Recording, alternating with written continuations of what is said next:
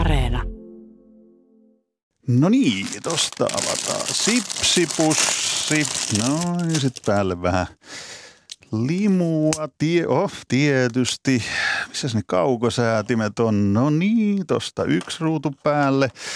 Tosta toinen ja kolmas. Ja nyt jalat tähän studion pöydälle vielä, nimittäin penkkiurheilu. Se on ihanaa puuhaa. Eikä penkkiurheilua tarvitse tänään harrastaa yksin. Nimittäin tervetuloa penkkiurheilemaan toimittajat Päivi Leino ja Reetta Arvila. Kiitoksia. Kiitos. Onko meillä formulat täällä menossa vai? Joo, tuossa on vähän tämmöistä jälkilähetystä nyt jostain, mutta hei, penkkiurheilijalle kelpaa melkein mikä tahansa. Tuolla on yleisurheilu ruudussa ja olisiko tuolla, katsotaan mitä sieltä tulee. No sieltä tulee pyöräilyä. Pyöräilyä. No niin, aika hyvä kattaus. Mitäs muuten tykkäätte tästä mun penkkiurheilustudiosta? Ei huono todellakaan. Tässä saattaisi mennä hypnoosiin. Ottakaa sipsejä. No niin, sipsukkaa. Ne kuuluu penkkiurheiluun. Anteeksi tämä märehdintä kuuntelijoille tässä välissä, mutta laji vaatii, ei auta. Niin, se on siis selvää, mikä on tänään teema, eli penkkiurheilu. Mä pyysin teidät urheiluhulluihin. Tai sanotaan tällä kertaa niin penkkiurheiluhulluihin, koska teillä taitaa olla aika melkoisen vankka käsitys, tietopankki siitä, mitä kaikkea penkkiurheilu Suomessa pitääkään sisällään, mitä urheilu merkitsee penkkiurheilijoille ja myös niin päin, että mitä penkkiurheilijat merkitsee urheilijoille. Sitä kaikkea avataan tänään seikkaperäisesti urheiluhulluissa ja pakinaakin totta kai tulossa. Kirjailija, penkkiurheilija Minna Lindgren tyylittelee tuota pikaa, mutta Päivi Leino, Reetta Arvila, minkälaisia penkkiurheilijoita te ootte? Päivi Leino. No, mähän on sellainen vähän varmistelija. Että mä en lähde ihan mitä tahansa katsomaan, jos ei ole tulossa menestystä. Eli kannattaa vähän ootella ja seurata, että missä vaiheessa lyöttäytyy. Tosin mä nyt huomaan tässä, kun näitä valtavia skriinejä tässä ympärillä, että ei se oikeastaan vaadikaan sitä. Tässähän voisi oikeasti vaan niin kuin tuijotella, unohtua tuijottelemaan tuota pyöräilyä vaikka tuossa ja 3 tunnin päästä silleen, mitäs mun pitikään tehdä. Tiedän tunteen. Reetta Arvila, minkälainen penkkiurheilija sä oot? No mä kans katsoin tuota pyöräilyä, että se on jotenkin semmoista aika meditatiivisen näköistä, niin kuin, no mä en tiedä kuinka, niin kuin ehkä he eivät ole kovin meditatiivisessa tilassa, mutta tavallaan, että niin kuin katsoo tätä, niin tää on aika hauskaa. Mutta siis kyllä mä varmaan siinä mielessä hyvin perinteinen semmoinen keskitien penkkiurheilija on, että innostun kaikista suurlajeista. Ja esimerkiksi kun Iskan kanssa on käynyt aina jääkiekkomatseissa pienenä Raksilassa Oulussa, niin se jääkiekko on sellainen, että ei tarvitse avata se, tiedätkö joku matsi, ja sitten on silleen, että apua, mitä siellä tapahtuu. Ja sitten vähän semmoinen, että kun on itse harrastanut rollerderbyä, niin saatan maksaa luottokortilla, ostaa jotakin striimipalveluita ja katsella sitten naisten rollerderbyä. Joo. Tämä on mielenkiintoinen pointti. Ei ole varmaan monella penkkiurheilijalla ihan tätä lajia. Valtalajiinsa varmaan keskittyy, mutta kuten sanoin tuossa, niin olette Päivi Leino, Reetta Arvila tehneet 10-osaisen audiosarjan penkkiurheilusta, penkkiurheilijoista. Mikä siinä kiinnosti? Miksi te haluaisitte alkaa tonkimaan penkkiurheilua ja penkkiurheilijoita, Päivi Leino? No siis ainakin siksi, koska se kertoo meistä kaikista. Kyllähän me kaikki. Siis en tiedä, löytyykö sellaista ihmistä, joka ei olisi ikinä kuullutkaan mistään Suomen suurlajien menestyksestä vaikka, tai ei yhtään tietäisi, että miten siellä olympialaisissa hiihdeltiin talvella, tai että se on, niin kuin, se on osa meitä, se on osa meidän arkea, se on osa meidän sosiaalisia suhteita. Ne on niin kuin semmoisia helppoja aiheita, joista tulee niin kuin, että katoitko muuten eilen, tyyppisiä. Se ainakin, että kaikki me kuulutaan siihen penkkiurheilijaporukkaan, haluttiin tai ei. Ja osa on tietysti vähän innokkaampia, mutta mä oon just naurannutkin tässä, että toimittajahan lähtee aina hyvien tarinoiden perään ja semmoisten elämyksellisten asioiden perään ja haluaa niitä tarinoita jahdata. Ja meistähän on tullut siis Päivin kanssa penkkiurheilufaneja tässä. Että ei niinkään penkkiurheilijoita, vaan me fanitetaan penkkiurheilijoita. Voi fanittaa. Mitä se tarkoittaa? No, niin, katsotte, onko tämä tämmöinen niin sohvaperunat volkkaaksi? Ei vaan siis mä ihailen niiden ihmisten ihan niin kuin omistautumista ja sitä kykyä hypätä niin kuin aivan niin kuin siis johonkin niin kuin toiseen maailmaan tavallaan. Että musta se on jotenkin niin hieno harrastus tavallaan se penkkiurheilu tai urheiluseuraaminen. Että joo, mä fanitan nykyään siis penkkiurheilijoita. Kyllä, penkkiurheilijat, se kaikki omistautuminen. Tosiaan ne tunteet ja ne ylämäet ja alamäet ja se intohimo, innostus, Ja se, mitä niin kuin, mä oon ihminen, jolta heti unohtuu, että kuka tuolla nyt pyöreili kärjessä ja mitä sitten tapahtuu, jotka muistaa ihan käsittämättömiä yksityiskohtia jostain 20 vuoden takaisista tapahtumista ja nimiä ja lukemia. Ja onko sulla, Jussi, muuten tämmöisiä omituisia numerosarjoja esimerkiksi päässä? Mulla ei ole. Mun ystävilläni ja tutuilla, hyvällä ystävälläni Pekka Holopaisella, joka yleensä istuu vakiovieraana kun on, niin tossa tuolla, jos Reetta istuu nyt, niin hänellä on monella muullakin tavalla niin kuin, urheilun sivistys ja kaikki data on sitä luokkaa, että sieltä voi kysyä ihan minkä tahansa ja kaikki tulee. Ässien laitahyökkääjä Ari Santasen tehopisteet kaudella 87-88, niin Palopainen luettelee, että no ekat 3 peliä, 1 maali ja 2 syöttöä ja sitten sen jälkeen se 4 peliä ilman tehopisteitä ja sitten, mitä? Niin, no onhan se nyt kiinnostavaa. Miten sellainen ihminen on rakennettu, että sen päästä tulee tollaisia niin kuin apteekin hyllyltä? Se on hämmentävää. Jos mietin penkkiurheilua itse, jota me nyt tässä harrastetaan, pikkasen katsellaan 3 isoa ruutua tässä studiossa, niin mun tulee ihan ekana mieleen kyllä se, että se liittyy yhteisöllisyyteen, se liittyy kansallistunteeseen, se liittyy kaikkeen tähän tällaiseen, no jos se nyt pitäisi yhteen kuvaan paketoida, niin se on se, kun hypätään suihkulähteeseen, sitten kun jotain on tapahtunut, mutta se on paljon muutakin. Mut mistä te lähditte lähestymään aihetta penkkiurheiluun? Reetta Arvila, se varmaan ollut penkkiurheilijoiden fani ennen kuin te rupesitte heitä tutkimaan enemmän. Niin mistä lähdetään liikkeelle? No siis itse asiassa toi yhteisöllisyys on hauska, että sä sen mainitsit. Sehän kuulostaa jotenkin latteelta, että no, että me nyt sitten, että on se yhteisö siinä. Mutta ajattele, mikä mielenterveysteko, kun sä oot jossain jengissä mukana, joka käy vaikka katsoa jotain jalkapallootteluita, minkälaisia erilaisia ihmisiä se yhdistää. Ja löytyy just niitä puheenaiheita ja uusia ystäviä ja semmoisia niin kuin sosiaalisia suhteita. Et esimerkiksi se on musta kyllä ihan elimellisen tärkeä osa sitä urheilua ja varmasti niin kuin hyvin tärkeäkin osa, että sen urheiluseuraamisen ohella, että on se oma jengi siinä. Penkkiurheilijoissa on hauskoja ihan selkeitä ohjeita, miten saat kavereita. Eli siis voi jopa yksinäisyyttä torjua sillä, että penkkiurheilijoissa annetaan vuorosanat, että mistä lähdet liikkeelle, mitä sanot vieruskaverille ja miten se tilanne siitä, miten päädytään sitten samaan jengiin ja käydään katsomassa pelejä vaikka vuositolkulla. Niin, tai lähdetään yhdessä retkille, ties minne ja kaikkea. Siis ihan puolisoitakin on löytynyt, että se on kyllä ihan mahtavaa. Mä huomaan nyt muuten, kun pohdin tätä penkkiurheilijoiden fanittamista, niin mä tunnistan jossain semmoisen pienen ripauksen, koska just kun olen tuossa jääkiekon MM-kisoja seuraamassa, niin kyllä mä tunnustan, niin kuin, jos en nyt ihailleeni, niin ainakin hämmästelleeni sitä, että miten tuhannet ja tuhannet ja taas 10 000 ihmiset haluaa, miksi jaksaa pukeutua siihen hassuun lehmäpukuun ja laittaa sen Elvis-impersonaattori valkoisen Stetsonilla höystetyn puvun päälle. Et sehän nyt ensimmäinen asia on siitä, että mitäs pellejä nämä nyt on, mutta sitten kun taas pääsi seuraamaan niin kuin läheltä sitä, että kuinka iso elämä niin kuin heille siitä rakentuukaan, niin ihailin sitä. Mutta sitten samaan aikaan mä mietin, onko se penkkiurheilu jonkunlaista pakoa todellisuudesta? Hyvänlaatuista, pahanlaatuista, miten te tänne, Reetta? No ainakin siinä voi tosiaan unohtaa kaikki sovinnaisuudet.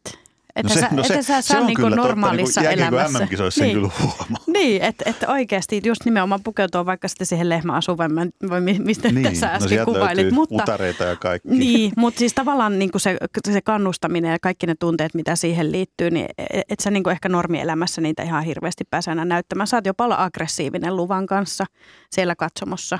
No ehkä se nyt on tietenkin sitten jossain kohteliaisuussääntöjen puitteissa, mutta kuitenkin, että kaikenlaisia tunteita siellä voi elää ja saa huutaa. Se purkautuu niin kaikki sellainen, mikä ei missään muualla pääse purkautumaan. Ja just se, että esimerkiksi saa halata, saa koskea toista, saa hyökätä toisen kimppuun ja pussata. Siis siellä on niin eri säännöt.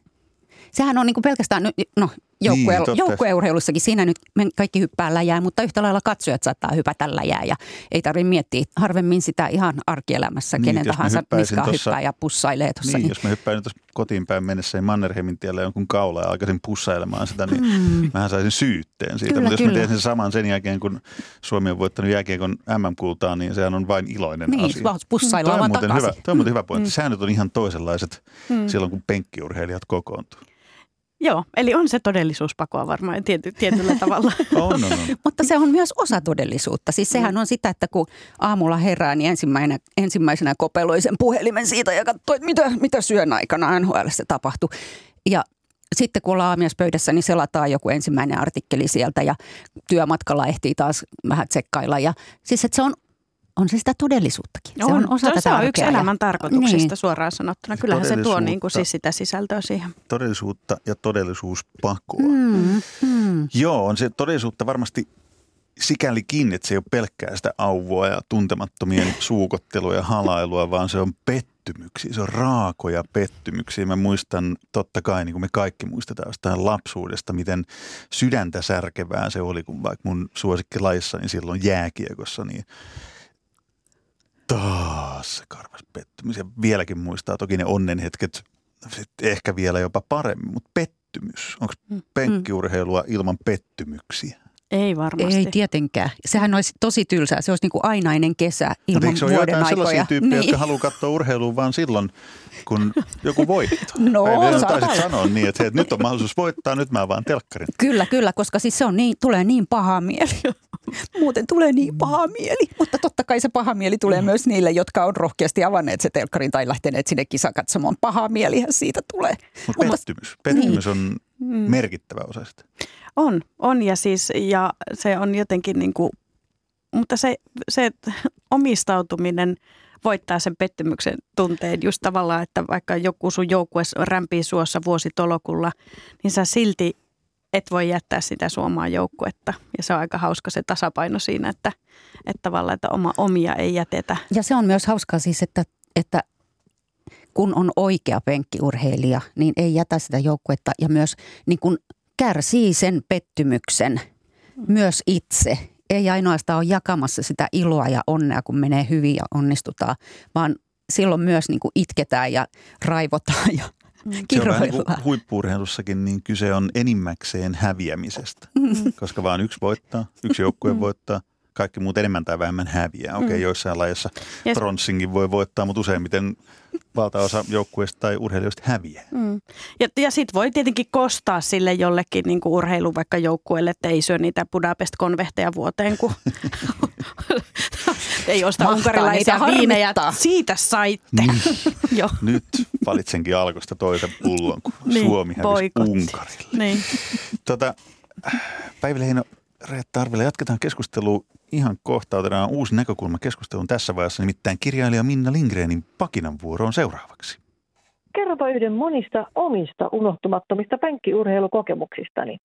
Siitä on joitain vuosia, en muista kuinka monta, mutta Helsingin Olympiastadionilla Espanja pelasi jalkapalloa Suomea vastaan.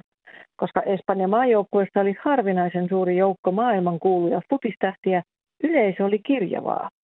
Moni isä oli joutunut ottamaan tyttären mukaan ja iloiset naisryhmät erottuivat lippalakkikansasta. Kaksi asiaa jäi yleisön käytöksestä mieleen.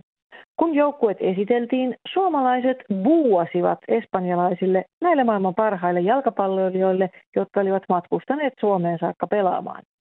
Buuajat vaimensivat fanien yritykset taputtaa ja kiljahdella ja niin meidän tehtäväksi jäi vain hävetä. Puoliajan jälkeen peli taisi olla 3-0 tai siltä se ainakin tuntui, joten isänmaalliset buuajat jäivät kaljateltaan, eivätkä enää tulleet katsomaan, mitä kentällä tapahtui. Tunnelma olikin sen jälkeen aivan toinen, iloinen, innostunut ja kannustava. On siis faneja ja uskollisia meikäläisiä. Fani ihailee ja innostuu, mutta meikäläisellä on aina vihollinen, ja kaikkia vihollisen edustajia on äänekkäästi parjattava. Pikkutappeluottelun jälkeen tai sen aikana on sallittua, koska tällaisia meikäläiset ovat. Vaikka Margaret Satsö poisti Valioliigan kentiltä seisomakatsomot ja lisäsi vartijoita, tappelut eivät loppuneet, vaan siirtyivät stadionin ulkopuolelle. Uskollinen seuratoveri ei aina ole huligaani, onneksi, mutta hän edustaa sitä huippu-urheilun haaraa, jossa koko toiminta on vain armeijan jatke ja isänmaallisuuden lähde. Meikäläisillä on velvollisuus vihata vihollisia. Meikäläisen näkökulmasta fanit ovat lapsellisia, eikä heistä kiinnostu sen enempää urheilutapahtumien järjestäjä kuin urheilumedia. Penkkiurheilun kova ydin on entisissä urheilun harrastajissa, näissä keskivartalolihavissa kaiken tietäjissä, jotka ovat lapsena oppineet pelin säännöt, mutta jotka eivät itse jaksa harrastaa edes hyötyliikuntaa. Heillä on asiantuntemuksen harhainen sädekehä yllään ja siksi he voivat halveksia faneja, varsinkin naisia ja varsinkin tyttölapsia, koska nämä eivät ymmärrä urheilua ja sen syvää luonnetta, niin kuin puku, huone, puhetta ja sitä, että väkivalta kuuluu jääkiekkoon ja olut katsomoon. Neurologi Markku Teeshiö on tehnyt yli 25-vuotista seurantatutkimusta kulttuuriharrastusten vaikutuksesta terveyteen. Tulokset ovat kiistattomia. Kulttuuri pidentää ikää ja lisää terveyttä. Tutkimuksessa oli mukana myös penkkiurheilu, koska oletus oli, että yhteisöllisyys, yhdessä kokeminen on oleellista kulttuurin terveysvaikutuksesta. Mutta kas, penkkiurheilu ei pidennä ikää. Mitä enemmän me makaamme sohvalla perunalastujen ja oluen kanssa haukkumassa tuomaria ja mitä enemmän me huudamme aggressioitamme vihollisjoukkueelle kentän laidalla, sitä todennäköisempää on, että penkkiurheilu on tappavaa. Näinpäkin on kirjailija Minna Lindgren. Reetta Arvila, vieläkö fanitat penkkiurheilijoita tämän jälkeen? No todellakin. Mä oon aivan eri mieltä. Päivi Leino, minkälaisia ajatuksia herättiin? Kottiinsa on moni kuollut. Johonkin tässä kuollaan kaikki kyllä. Mutta siis mä mietin, että kyllähän se ihan totta on, että ei tämä nyt pelkkää auvoa todellakaan se penkkiurheilu ole. Pakkohan se on myöntää, että penkkiurheilijan esimerkiksi itsensäkin pitää hyväksyä kaiken näköisiä ikäviä lieveilmiöitä urheilun parissa. Että vaikeita juttuja. Se, mistä Minna tuossa puhuu, niin vähän jo sivuttiin sitä aikaisemminkin, että penkkiurheilija, niin se lähtökohta on aina useimmilla, ainakin Minnan näkemyksen mukaan, on suomalaisuus, isänmaallisuus, kansallistunne, se, että on joku tuolla jossain, jota vastaan me olemme. Kun te teitte penkkiurheilijoista pitkää kattavaa audiosarjaa, niin törmäsittekö siihen, että sillä penkkiurheilijalla täytyy aina olla jossain se vastustaja? No siis mulle tulee nyt päällimmäisenä mieleen tarinat siitä, miten se yhdistää. Meillä oli useampikin meidän noin 30 penkkiurheilijoista, jotka kertoivat kokemuksia ulkomailta. Kaikenlaisia hauskoja tarinoita siitä, miten niin kuin Hollannissa sanot, baarissa Jari Litmanen on tuoppi edessä tai kun Prahassa... Tämä pitää muistaa. Niin, Prahassa chanttaat Jaromir Jagaria, niin siellä ruvetaan chanttaamaan sitten taas jotakin... Sami Hyypiä. Tänne päin. Ja sitten balilla, kun luettelet vähän jalkapalloilijoiden nimiä, niin vaikka ei ole yhteistä kieltä, niin voidaan viettää hauskaa iltaa yhdessä ja tämän kaltaista. Että myös tämmöinenkin puoli tässä on.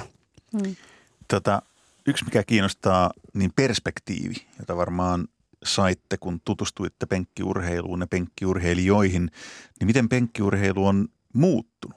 Siis jos mietin vaikka omaa lapsuuttani, niin sehän oli sisimmältään samaa, ytimeltään samaa, mutta nykyään se on varmaan aika erilaista. Miten penkkiurheilu on muuttunut? Valtava kysymys, mutta siis aletaan heittelemään muutamia ideoita. Säkin voit osallistua, aletaan luettelemaan. Mutta ainakin tämä... Mä sanon heti, että Reetta voi ostaa luottokortilla vähän striimiä rollerderbystä. Eipä voinut lapsena tehdä niin. Joo, olisin ekana heittänyt myös sen, että se tarjonta on tietysti aivan valtavaa, mikä pakottaa pysymään sohvalla entistä tiukemmin. mutta ei pakota, koska nyt se kulkee taskussa se. Niin, no ei sekin. Ei ole pakko voi missä tahansa kuluttaa sitä urheilua. Lapsena halusi nähdä jotain tai nuoren halusi nähdä jotain, niin sun piti aina, lähestulkoon aina mennä urheilukatsomoon paikan päälle. Että se semmoinen sohvabanaanin elämä oli vähän niin kuin yksitoikkoista, että videot tuli TV2 lauantaisin Valioliigaa, Englanniliigaan silloista ja enpä oikein muuta kauheasti muista. Joskus jääkiekkoa ja se oli sitten siinä. Mutta kyllä mäkin hyppyä ja hiistoja. Niin mäkin hyppyä, joo, hiihtolajat kyllä, mutta sitten jos olisi vaikka joukkueella ei saman määrän kuin nykyään, niin ihan erilaista. Mutta siihen liittyy myös siihen, että mä kaivan sitä kuvetta. Okei, mä pääsen semmoisen oman kiinnostuksen kohteen pariin sillä, joka ei muuten olisi mahdollista, mutta myös se, että tosi paljon nykyään maksumuurin takana taas sitten sitä katsottavaa, eli ei se ei ole niin kuin tasa-arvoista sikäli, että jos sulla ei ole rahaa maksella kaiken maailman kanavamaksuja, niin sit sä et pääse niiden pari enää välttämättä. Miten käy uuden penkkiurheilijasukupolven, jolle ei ole niin tuttuja sitten kaikki lajit. Esimerkiksi joku formulatkin, niin mä muistan pienenä, kun se oli ihan varmasti joka mökissä se mökää käynnissä sunnuntaisin, ja se oli niin kuin se, tiedätkö, sunnuntai päivän semmoinen niin kuin äänimaisema, mutta eipä ole enää. Niin, nyt niitä seurataan esimerkiksi formulaa varmaan aika pitkälti, paitsi ne, jotka ostaa sen kanavapaketin ja pääsee katsomaan haluamaansa lajia, niin sitten seurataan niin kuin tekstimuotoisena live-seurantana. Et sekin on yksi oma jännä penkkiurheilumuotonsa. Mä nimittäin tunnen paljon ihmisiä, jotka seuraa siis, tiedätte tämän hetki hetkeltä päivityksen, kun katsotaan, tai siis katsotaan, luetaan, niin on sekin aikamoinen. Ja siis se, että kun me kaikki ollaan lapsena katsottu vanhempien kanssa urheilua, niin kuin säkin tosiaan, Englannin liigaa ja kaikkea, niin sellainen niin kuin yhdessäolo, se on toisenlaista. Nyt sitten vaan siellä omassa huoneessa voi kännykästä seurata seuraava sukupolvi tapahtumia. Ja sitten myös se, että ei ehkä tule tutustuttua kaiken näköisiin sekalaisiin lajeihin, kun kaikesta pitää tehdä niitä päätöksiä, että minkälaisia kanavapaketteja nyt ottaa ja mitä lajeja rupeaa seuraamaan. Penkkiurheilijat on eriarvoisessa asemassa. Mutta sitten toisaalta sä pääset tosi lähelle nykyään urheilijoita, kaikki sosiaalinen media, Instagramit, sä voit siellä katsoa, että mitä ne norjalaiset hiihtäjät oikein nauttii aamupalaksi ja iltapalaksi ja mitä ne tekee siinä välissä ja kaikkea tämän tyyppisiä asioita, että tavallaan sä varmaan jokainen suomalainen niin kuin tuntee esimerkiksi Iivon. Ei tarvitse sanoa sukunimeä, no, mutta se niin kuin tuntuu siltä, että hänet niin kuin tuntee. Iivo. Joo, kyllä. Että varmaan moikkaisin vahingossa kadulla, kun ajattelisit. Niin, sillain moi Iivo. Ja siis oikeasti se, että todella voi aamulla lähteä seuraamaan ja katsoa koko päivän, että aha, mitäs nyt on meneillään. Se on ällistyttävää. Kaikki podcastit, kaikista eri niin kuin, jutuista tavallaan niin kuin se on muuttunut. Että niin ja kellä tahansa on periaatteessa mahdollisuus ruveta podcastaamaan tai tekemään nettisisältöjä innostuksensa mukaan. Löytyykö jotain penkkiurheilijan prototyyppiä? Siis vaikka nyt käy ilmi, että kaikki olemme penkkiurheilijoita, kaikki maailman ihmiset ehkä ovat penkkiurheilijoita, mutta kun puhutaan, te tongitte suomalaista penkkiurheilua, suomalaisia penkkiurheilijoita, niin kai siitä nyt jonkunlaisen semmoisen prototyypin pystyy maalaamaan. Aika pahan heitit, mutta siis kyllähän se vaikka penkkiurheilua varmasti harrastaa sekä naiset että miehet, mutta kyllä se varmaan sitten, että jos nyt lähettäisiin tälleen nyt tyypittelemään, niin kyllä se nyt varmaan olisi semmoinen kuin miespuolinen henkilö sitten. Mä mietin, kun toi Minna tuossa väitti, että kaikki on jotakin epäonnistuneita urheilijoita itse, että ne ei ole vaan jotenkin niin kuin omassa urheiluurassaan onnistunut. En mä tiedä, pitääköhän se sitten paikkansa. Sulla on enemmän, tiedätkö tästä itse asiassa varmaan jotain näkemystä, että onko ne kaikki sitten jotenkin, tai sitten ne on aika kova väitekin. Ja sitten mä tiedän tosi paljon urheilijoita, siis huippu-urheilijoita, jotka on myös ihan hillittömiä penkkiurheilijoita. Siis ilman keskivartalulihavuutta. Niin, siis lähestulkoon sanoisin, että kaikki urheilijat ovat jossain määrin penkkiurheilijoita, mutta me joista ei tullut urheilijoita, niin meistä tuli joko urheilutoimittajia tai sitten penkkiurheilijoita. Siinä oli nämä. Minkälaisia penkkiurheilijoita te tapasitte? Varmaan oli aikamoisia kohtaamisia. Mikä oli mieleenpainuvinta? Mikä oli erikoisinta? Mikä sykähdytti? Oliko jotain sellaisia tarinoita, että hetkinen, että tämä nyt jäi mieleen? Niitä oli niin valtavasti, siis ihan valtavasti. Reetta Arvila keksii yhden. No niin, hyvä. No, mulla tuli heti mieleen, tämä nyt ihan vaan esimerkkinä, kun tämä 30-vuotias kaveri, niin se sitten, niin kuin mä kyselin, että no mikä on joku mieleenpainuva voitto, niin sitten se alkaa selittää jostain naisten viestihiihdosta vuodelta 1978, ja hänhän ei ole siis itse silloin elänyt, ja sitten hän vielä siihen sanoi, että mä en pysty tästä niin kuin liikuttamatta puhumaan. Ja se oli musta jotenkin niin hauska. Hän on siis elävästä arkistosta katsonut niitä hiihtoja. Ja se on niin kuin hänen semmoinen niin kuin highlightti, hänen niin kuin eli jos sukupolvikokemus vaan on ylisukupolvinen niin, kokemus. Kyllä. Mutta siis tosi paljon kaikkea sellaista, että itseä niin kuin vähän nauratti ja samaan aikaan kuitenkin myös niin kuin liikutti. Ja se, kun ihmiset suhtautuu siihen niin valtavalla intohimolla, että siinä mielessä siitä on huumori kaukana. Sehän siinä on, kun se on ihan niin kuin elämän ja kuoleman, anteeksi lainausmerkeissä elämän ja kuoleman kysymys, se urheilu niin kuin niille, joita mä ainakin siis penkkiurheilijoiksi a priori niin kuin nimitän. Mutta toi tosiaan elävä arkisto on valtava aarreaitta ja YouTube on valtava aarreaitta. Ja siis kun ihmiset muistaa niin kuin sanasta sanaan, mitä joku Tommi Mäkinen on vastannut puhelimeen, kyllä, koska se on miljoona kertaa katsottu sieltä YouTubesta. Mitä? Ja Karlaksen auto sitten tulee, no mä en ole niin aivan hyvä imitoimaan, niin en lähde tähän. Entäs sitten huippu-urheilijat mainittu, kyllä, niin te tutustuitte myös siihen puoleen. Mitä huippu-urheilijat ajattelee niistä?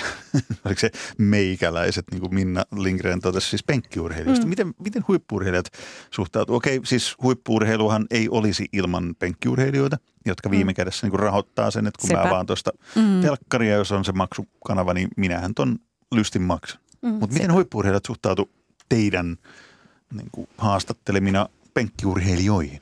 No ensin täytyy sanoa se, että kun sä sanoit, että moni huippu-urheilija on penkkiurheilijoita, he ovat myös olivat kaikki penkkiurheilijoita ja ovat tässä mukana myös ihan niin kuin penkkiurheilijoina, mutta jotenkin musta tuntuu, että he kyllä tajuavat sen yleisön ja katsojan arvon erittäinkin hienosti. Just toi Hannes Björninen esimerkiksi sitä sanoi, että tämä on se mieletön etuoikeus, niin kuin semmoisia elämyksiä saada tuottaa ihmisillä ja kuinka paljon sillä on merkitystä, että eikä sitä varmaan aina ihan niin kuin tajuakaan, mutta sitten sitä kun perimmäisesti oikein miettii, niin on ihan totta, ihan mieletön etuoikeus. Joo, Amanda Kotaja sanoi, että hän ei usko, että huippu-urheilua olisi ilman penkkiurheilijoita. Mutta se on ihan totta, Jussi, mitä sä sanoit, että mehän se maksetaan eri tavoin. Ja sponsorisopimuksia on ja sitten heidän pitää hankkia vaikka nyt Instagram-seuraajia tietty määrä ja sitten me maksetaan näitä kanavia ja vaikka mitä, me ostetaan lippuja, ostetaan fanituotteita. Niin. Ja kyllä musta tuntuu, että hekin oli niin kuin ollut, että heilläkin on ollut semmoisia kohtaamisia, että hekin on jopa yllättynyt jonkun ihmisen vaikka reaktiosta johonkin niin kuin heidän kohtaamiseensa. Että tokihan se nyt on sitä supattelua aika paljon ja ihmiset tunnistaa ja muuta, mutta esimerkiksi Krista Pärmäkoski muistelee, että se oli mennyt johonkin tilaisuuteen ja sillä oli ollut joku mitali siellä mukana. Olympiamitali. Joo, nyt niin joku ihminen oli alkanut liikutuksesta itkemään ja sitten sille tuli itsellekin sellainen, että no vau, että on tämä kyllä aika hienoa. Joo, ja Linda Sellström kertoi siitä Portugalin maalista ja miten some räjähti. Hän oli ajatellut siihen asti, että hän tykkää pelata jalkapalloa, hän haluaa tehdä parhaansa kentällä. Ja siinä vasta konkretisoitu se, että oikeasti täällä on merkitystä valtavalle määrälle ihmisiä. Siellä on joku, joka katsookin ja fiilistelee sitä. Musiikkiin aika paljon kallellaan olevana ihmisenä, niin musiikki. Se oli yksi teema penkkiurheiluun liittyen. Mitä, niin kuin Popedan ukkometsoja, mitä näitä on. Niinhän ne on. Siis kaikilla alkaa soimaan kuvastua ne jotkut tietyt biisit päässä. Varmaan mitä sillä omassa jäähallissa on soitettu ja muuta. Poika rupeaa saunomaan välittömästi jo. Juu, niin. Ei, siis, nyt alkoi heti pyöriä. Niin. Alkoiko sulla kuuluu sen laulu päässä? Vai mikä siellä ukkometsässä? Mulla tuli Den Glider In. Joo, ehdottomasti. Niin. Mutta siis sillä ilmeisen suuri merkitys penkkiurheiluun. Tunnelman luoja. Kyllä, ja musiikkikin kantaa niitä tunteita ja musiikki kantaa myös muistoja, niin kuin esimerkiksi Den Glider In. Kyllähän siitä rupeaa heti näkymään niin kuin päässä kaiken näköisiä kuvia ajalta, jolloin sitä soitettiin ja jolloin sitä kuultiin. Porilaisten marssi tuli mieleen, se oli Yle Puheen hienoin soittolista jälleen olympialaisten aikaa, yhden biisin soittolista ja sieltä se pääsi pärättämään. Niin just, ja pystytkö maamme laulua kuuntelemaan kyynelehtimättä. Se on semmoinen yksi mittari kanssa. Toimittajana onneksi pystyy. Niin, penkkiurheilijan mittari, että missä vaiheessa. Vaikka ei kovin isänmaallinenkaan, mutta sitten tosiaan lippu nousee salkoon ja siellä sitten saadaan palkintoja, jos alkaa maamme laulut ja kaikki, niin ai. Kyllä kaikki siihen kansallistunteeseen sitten kuitenkin kiteytyy, kun mä koitan piirtää semmoista jotain linjaa, että kun puhutaan penkkiurheilusta ja penkkiurheilijoista, niin mistä me puhutaan, miten se voisi tiivistää, niin mä kääntyisin kyllä aika voimakkaasti siihen, että se on se yhteisön, sen tietyn yhteisön ympärille kietoutunut tunne. Joo, se on kyllä oikeasti mielenkiintoista, koska monet sanoo siitä, ettei he koe itseään mitenkään isänmaallisina ihmisinä. Mutta se vaan jotenkin siis, niin, että kun hiihtäjä vilahtaa nyt siinä sinivalkoisessa asussaan tuosta ruudusta, niin kyllä se silti on niin kuin, mites siellä pärjätään. Jotain siinä on kuitenkin. Eikö penkkiurheilijat pysty niin kuin nauttimaan sillä tavalla kuin Minna Lindgren nautti, että Espanja voittaa Suomen 3-4. Kyllä varmasti jalostuneet penkkiurheilijat niin, pystyy. Ja siis nehän niin kuin nauttii semmoisesta itsensä ylittämisistä ja muista. Ja sitten tietenkin siinä tapauksessa, että jos Ruotsi on jonkun kanssa vastakkain, niin sitten pystyy iloitsemaan vaikka siitä, että Senegal voittaa Ruotsin jalkapalloottelussa. Hieno, upea tunne. Mä pystyn kyllä iloitsemaan myös siitä, että Ruotsi voittaa Senegalin jalkapallossa. Ainakin väitän, toimittajan objektiivisuudella oikein, niin sitä pitää. Niin, ja onhan se vähän, tietenkin vähän ummehtunut tässä Ruotsin kanssa kilpailu, mutta jotain siinäkin sitten on. Se on ehkä varttuneempien penkkiurheilijoiden semmoinen, mistä ei haluakaan. Joo, seuraavat sukupolvet on kurittanut. Aina. Niin, Ruotsi on aina voittanut. Ne on aina saanut enemmän mitaleita. Niin. Ja nyt Norja. Mitä olisi elämä ilman penkkiurheilua? Mitä se olisi teille? Aikaa. Koska niin kuin Henrik Detman joskus sanoi urheilusta, että se on, jos nyt en ihan väärin siteeraa, että se on maailman niin kuin turhin, mutta samalla niin kuin kaunein turha asia. Että koska ei urheilu, ihmiskunta olisi olemassa ilman urheilua. Kyllä. No. Niin. Ainakin jossain muodossa. Niin ja sitten tavallaan niin kuin siis mitä ihminen kaipaa elämältä on kuitenkin niin kuin aika vahvasti se elämyksellisyys ja kyllähän urheilu vertautuu näytelmiin ja hyvin moneen taideelämyksiin. Kyllä, kirjoihin. Mitä olisi elämä, jos ei olisi kirjoja olemassa?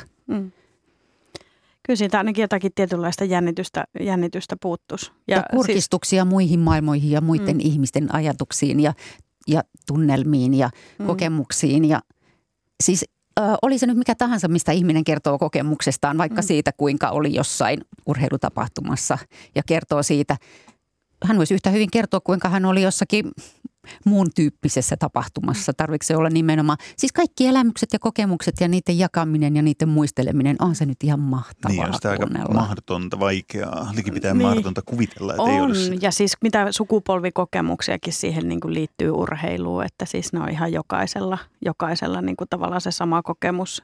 Ja sitten se, kun se on se väylä aika monella siihen tunneilmaisuun edelleenkin ja siihen, ja myös niiden omien tunteiden purkamiseen, niin onhan se nyt, se on sitä mielenterveystyötä ja siinä on kaikkea mahdollista. Tässä nyt mainittu taidemusiikki, musiikki ja taide ja urheilu tässä varmaan täysin samalla viivalla, että ne tarjoavat ihmiselle jotain. Jos ei olisi musiikkia ollenkaan olemassa, niin muualla niin kuin kokeilemaan, koettelemaan, mutta niin kuin Reetta Arvila sanoit, niin se urheilukatsomo taitaa on se ainoa paikka, jos ne tunteet voi itse näyttää niin avoimesti, että en mä nyt ehkä, vaikka oopperasta pidänkin ihan hurjasti ja välillä liikutun tai musiikkia kuunnessaankin liikutun, mutta en mä voi ehkä alkaa huutamaan kuitenkaan tai halaamaan. Ne nakkaissut halaamaan oopperassa vieressä istuvaani tuntematonta, että toska oli niin koskettavaa, että nyt pussataan. Niin kuin urheilukatsomussa voi tehdä. Tämänkin todistin jääkin kuin MM-kisoissa, että tuntematonta voi pussata tosta. Pussasitko? No en, kun mä oon toimittaja.